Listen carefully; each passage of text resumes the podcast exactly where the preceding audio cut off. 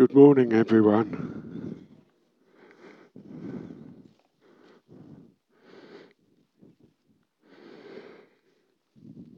It's Christmas Eve, if you've forgotten. and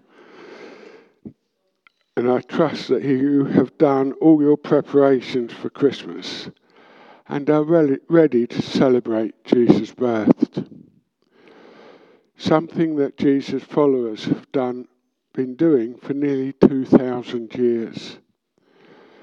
Something that each one of us have been doing, perhaps as children, not really knowing what was meant, except that if you had been good over the year, you were bought presents by Santa Claus, also known as your parents.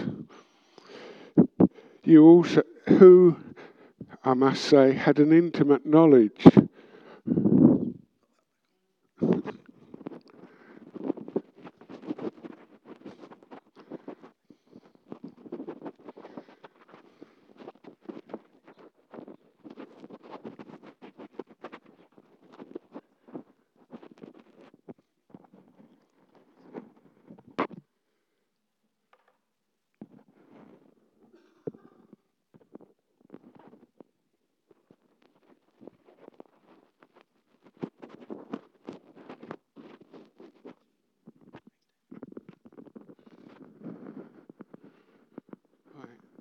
hopefully I won't be as crackly now.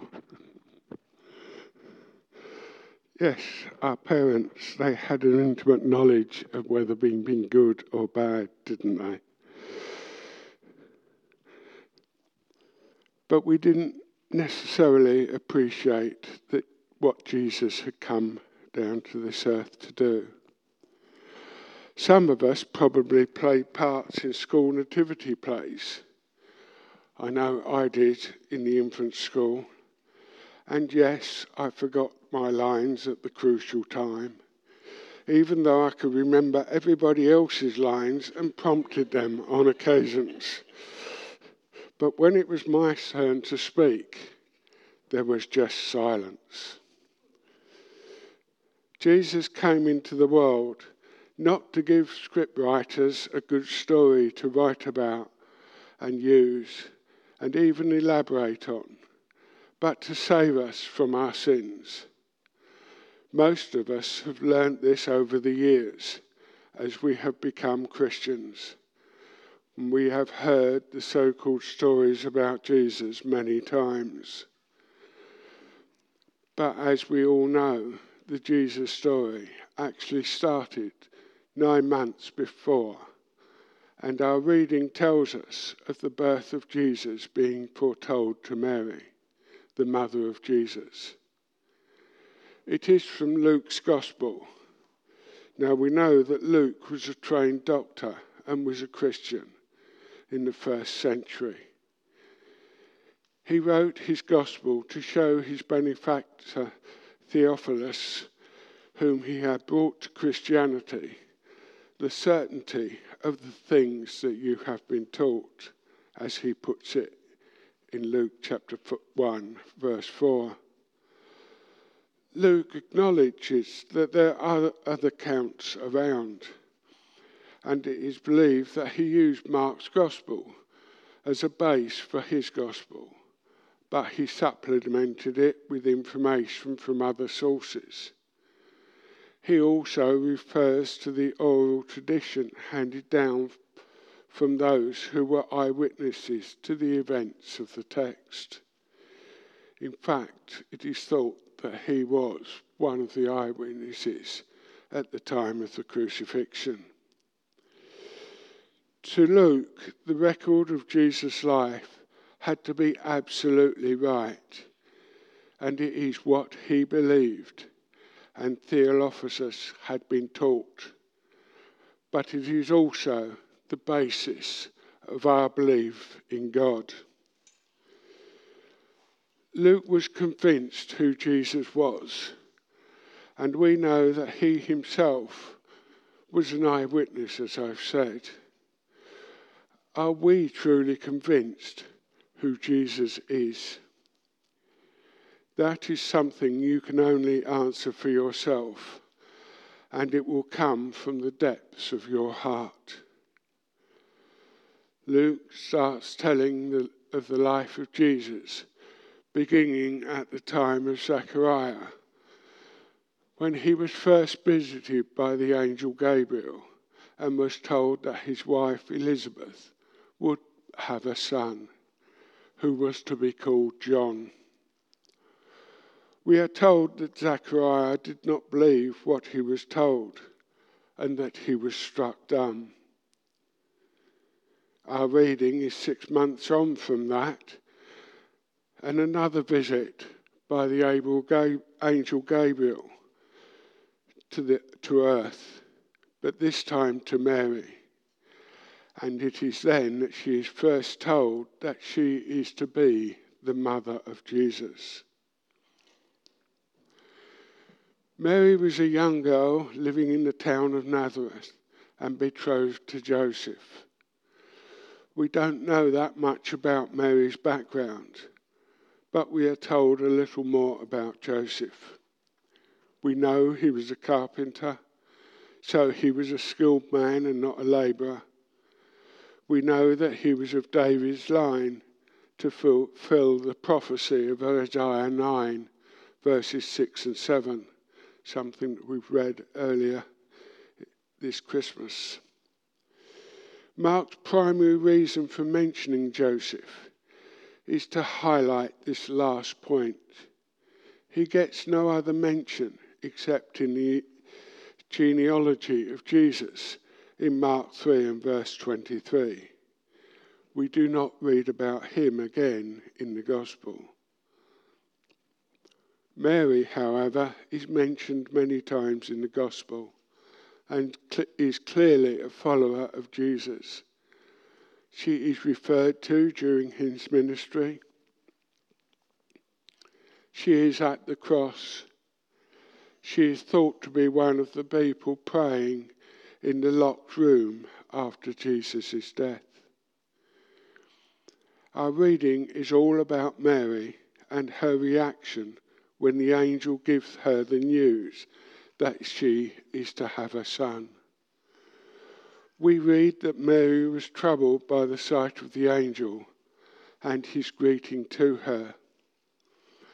But she listened to what he had to say. She did, however, ask him how such a thing could happen as she was a virgin. The angel answered her and explained what would happen that the Holy Spirit would come to you, and the power of the Most High will overshadow you. There is no me- mention of any sexual intercourse. Mary was told that her relative, Elizabeth, was with child, someone who'd been unable to conceive in her youth and no doubt spoken about by the villagers because she was being bar- she was barren.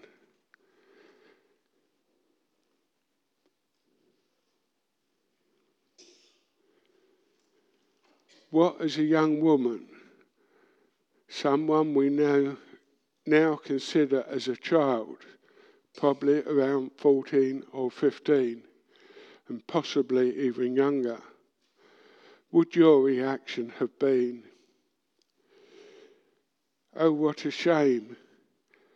My life has been ruined. How can I face show, showing my face around here again? I will have to go into hiding. But this wasn't Mary's reaction. She said, I am the Lord's servant. May your word be fulfilled verse 38 of our reading. Would you have said this? Do you say this to God when He asks you to do something for Him? Or do you look around for an excuse not to obey God? Are we prepared to trust God like Mary did? Because if that's what we do, then we will see God growing this church through our own ministries. Well, we certainly are always questioning God and wanting confirmation of what He is asking us to do. It happened in the Bible, and here is one example. One of the passages in the Bible that always sticks in my mind is the story of Gideon in Judges 6, verses 1 to 40. The Israelites had done evil in the eyes of God, and for seven years God had let the Midianites rule over them and over the promised land. And then God listened to the prayers of his people and sent a prophet to them, saying that they stop, must stop worshipping other gods. I wonder if he might send another prophet at this time. We all seem to have other gods that we worship. God then chose Gideon to be the one to lead the people in overthrowing the oppressors. But Gideon started making excuses, saying he was a tribe of the Manasseh and the least of his family. He was saying, I'm not a leader. Go and find somebody else. Is that what we say to God when He asks us to do something?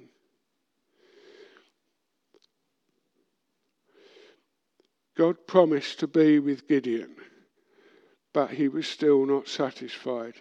He wanted a sign which was duly given to Gideon.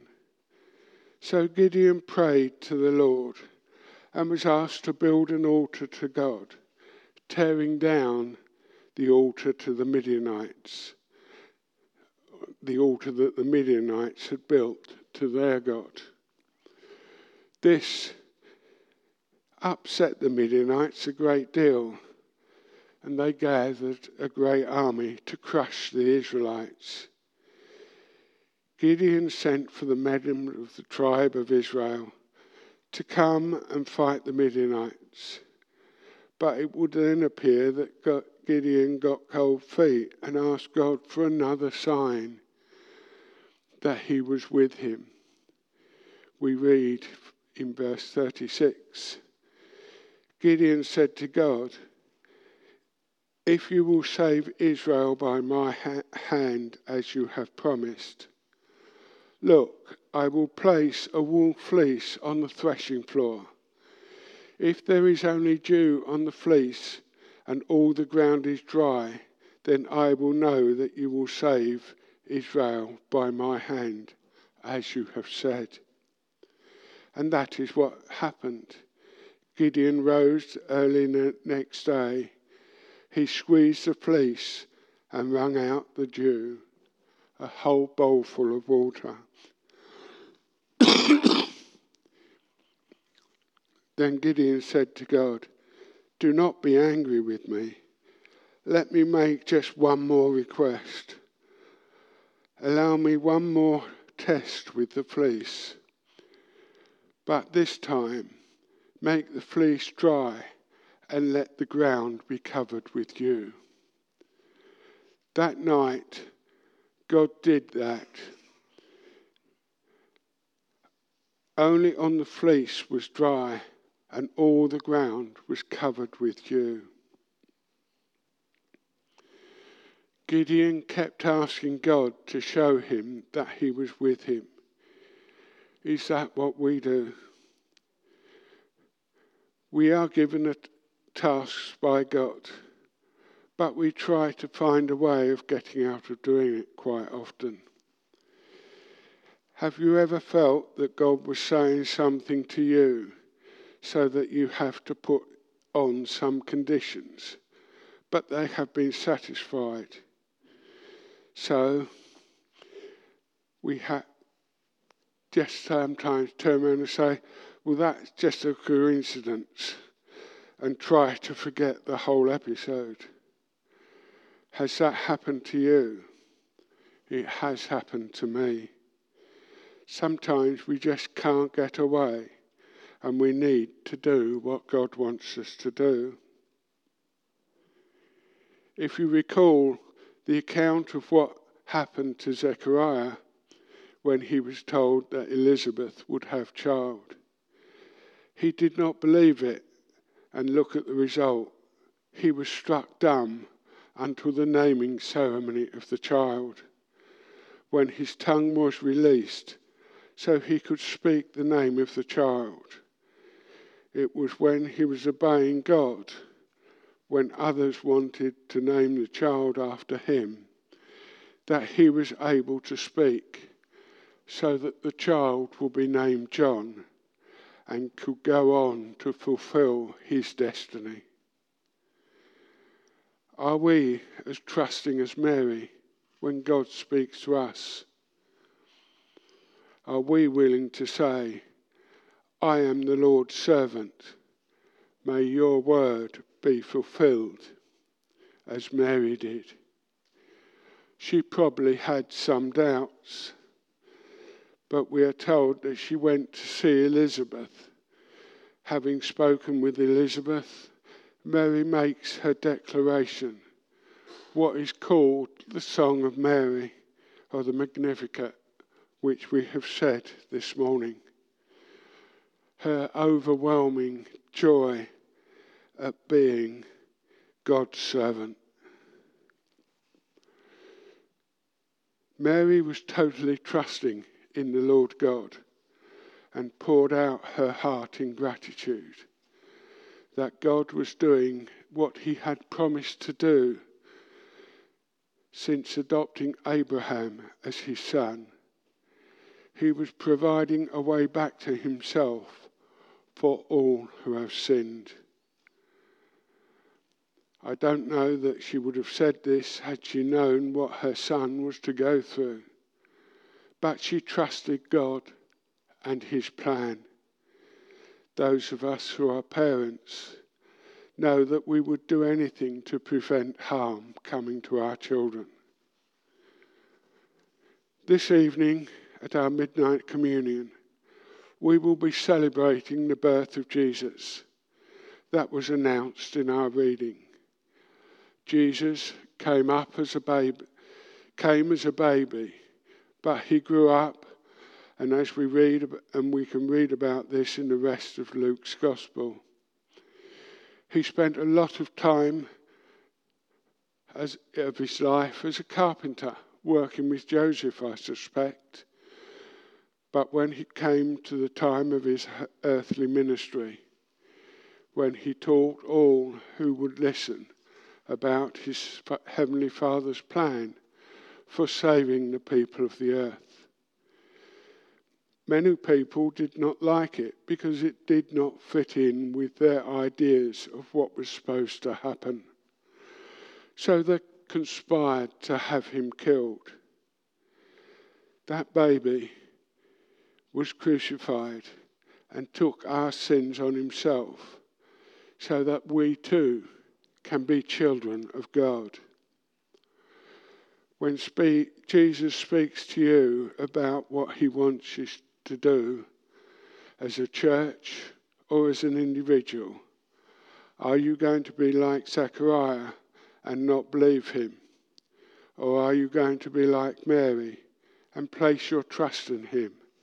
and get on with it. Yes, to speak about Jesus and to fight for the poor and the oppressed, it may cost us our time, our money, perhaps even some friendships, and put us in uncomfortable situations. Are we going to be willing to speak out, or are we going to be like me in that nativity play? only able to offer silence and inaction. If you want to renew a resolution for next week, what about promising God to do what He asks of you? You will be surprised what He can do if you trust in Him, in the Father, the Son, and the Holy Spirit. If you step out in faith, they will be by your side. Amen.